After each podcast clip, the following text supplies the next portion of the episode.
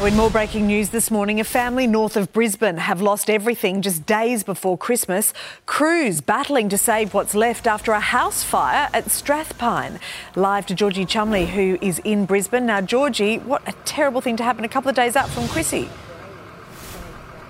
Good morning, Mon. That's right. I mean, it's absolutely devastating any time of year, but you can only imagine this family of four was sleeping upstairs in this two story brick house when fire erupted. We've heard from neighbours. They say that they heard a number of explosions before that fire took hold. Now, firefighters are still here at the scene, dampening down, but when you see those flame picks, you can understand just how intense this fire was. We've heard that a neighbour was trying to put out the blaze with a hose before firefighters arrived here.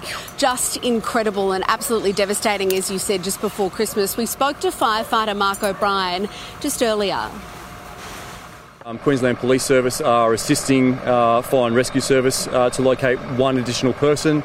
Well, we do not believe they're currently residing in that property. And look, it's devastating for a family to, to lose their belongings and their, uh, their home at any point in the year, but now so even more than most. Um, we do remind everybody to check their smoke alarms, uh, make sure those batches are installed and complying with all the appropriate legislations. Queensland Police and fire investigators will be on scene throughout the morning to try and figure out exactly how this blaze started, Mon. All right, Georgie, thanks so much.